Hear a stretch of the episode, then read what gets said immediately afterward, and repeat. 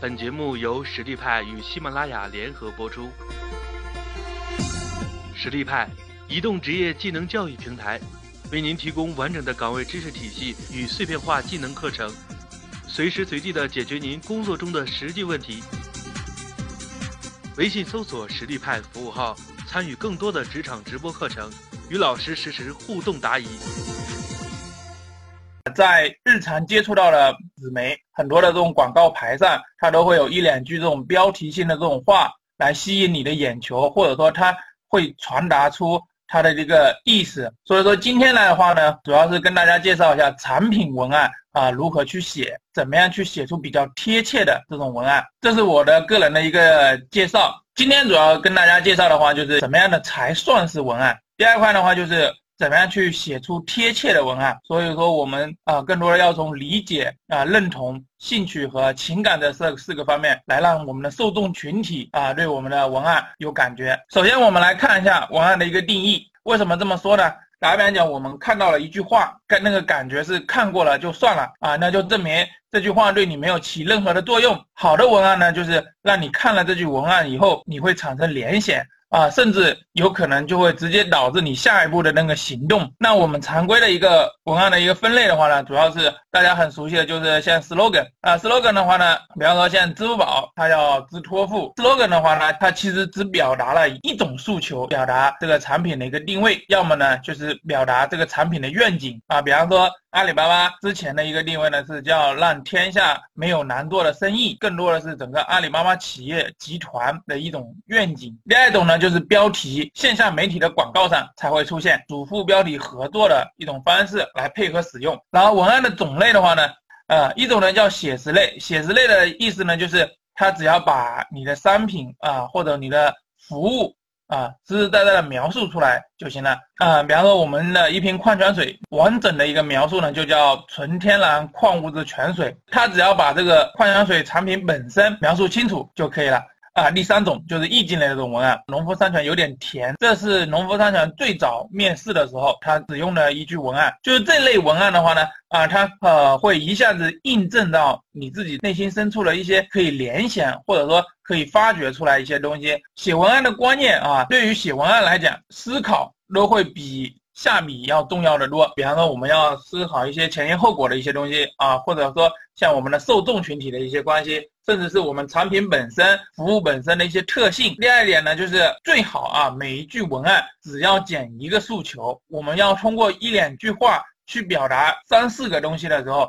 你会发现，任何一个事情都会讲不清楚。你对某一点看得更透，你写出来这这个东西对人的影响力啊就会越大。第三点的话，就是千万不要玩文字游戏，跟生活比较贴近的这种文案，反而对人的影响会更大。第四点的话呢，也最重要的一点，一定要让你写出来的文字啊有温度、有感情。对于人来讲，人是有感情的动物，那自然而然，他对于有温度的东西，他会觉得更能接受一些。你赋予了每句话文案里面有一个特定的情感以后，相应有同感的人就会感同身受。然后这里面的话是举了三个例子，中间的这一块呢就是写实类的这种文案，华丽类文案的这种写法。第一眼看过去的时候啊，觉得这个文字写的是极好的，但是你看过了之后，你会发现你完全记不住。但是对于意境类文案的这种写法来讲呢，啊，它就是。刻意的想去把这种定义或者说场景给它描述出来，比方说像形容旅行，东极岛的海风已带起层层波浪，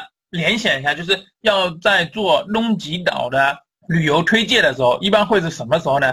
啊，一般是夏秋时节啊，那个时节的话，可能去海边玩是比较好的。可以来看一下两种文案的这种区别啊。对于文华丽类的这种文案来讲的话，它可能更加讲究像修辞啊、对称啊。比较华丽的这种描述，然后意境来呢更关注在用户想的是什么，用一种最朴实、最直白的这种语言，把用户心里想的把它给描述出来了。所以说这里面很关键的一点就是，我们写文案的时候一定要对我们的受众去写，你想让这句文案给哪些人看到，然后那些人现在正在想什么，或者说他们用你产品的时候、用你服务的时候会在想什么，那你就要。去写对应的这种文案，所以说那什么样的文案才算贴切呢？就是要贴近用户的一个切身感受。第二点的话，就是要符合实际触发的这种场景。第三个呢，就是要去命中脑海中可能会浮现的这种画面。这里的话呢，也是列举了一个华丽文案的一个公式，你会发现它其实很空洞，就没有办法把实实在在或者说真实的一个东西给表达出来。就是我看完这个之后。我还是不知道产品能提供什么样的服务，所以说我个人认为的话呢，就是文案的话，更多的是关于用户感受的这种设计，而不是创造这些感受。举个例子，一个乞丐在饭店门口乞讨，想让吃饭的人帮帮他。大家可以看一下上下两句话，你会发现下面这句话看得更有感觉，就是会给人那种感觉比较实在。我们怎么样去理解用户的这种感受？这里面有个例子，大家可以自己看一下。要换位思考，站在他人的角度去看啊。这里的话呢，就给大家介绍一种写文案的一种分析方法——现状结果分析法。也有讲过，就是要对我们的受众啊去写文案啊。这种分析方法呢，就比较强调我们的作用对象。对于老师来讲，他想让学生。啊，把没听懂的都听懂，所以说对于学生来讲，他的现状就是不懂。结果呢，老师想让他能懂，那这个呢就是这样的一个分析的一个思路。所以说，我们一定要先去分析一下我们的作用对象现在是什么样的一个情况啊。这里面你写文案的时候，要去做到把用户从现状带到结果，这中间的这种差异啊，就是结果到现状之间的这种差异啊，就是你所要写的那个文案的。所能产生的这个效果，效果的多少呢？啊，取决于你对现状的分析的一个情况。最忌讳的这种现象呢，就是说，可能我们的用户呢还不了解我们的产品和不了解我们的服务，但是我们在写文案的时候，默认啊他已经知道我们这个产品、我们这个服务了。我们想让他去买我们的产品，如果你中间跳跃了一个步骤，呃，我们很多时候来讲的话呢。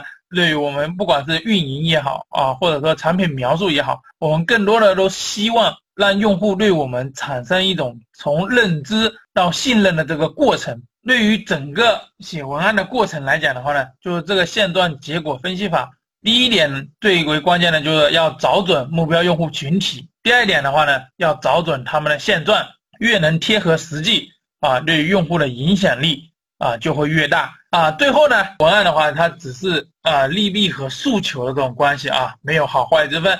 最容易给人造成影响力的就是好奇心。好了，今天的话我就讲到这里。微信搜索实力派服务号，参与更多的职场直播课程，与老师实时互动答疑。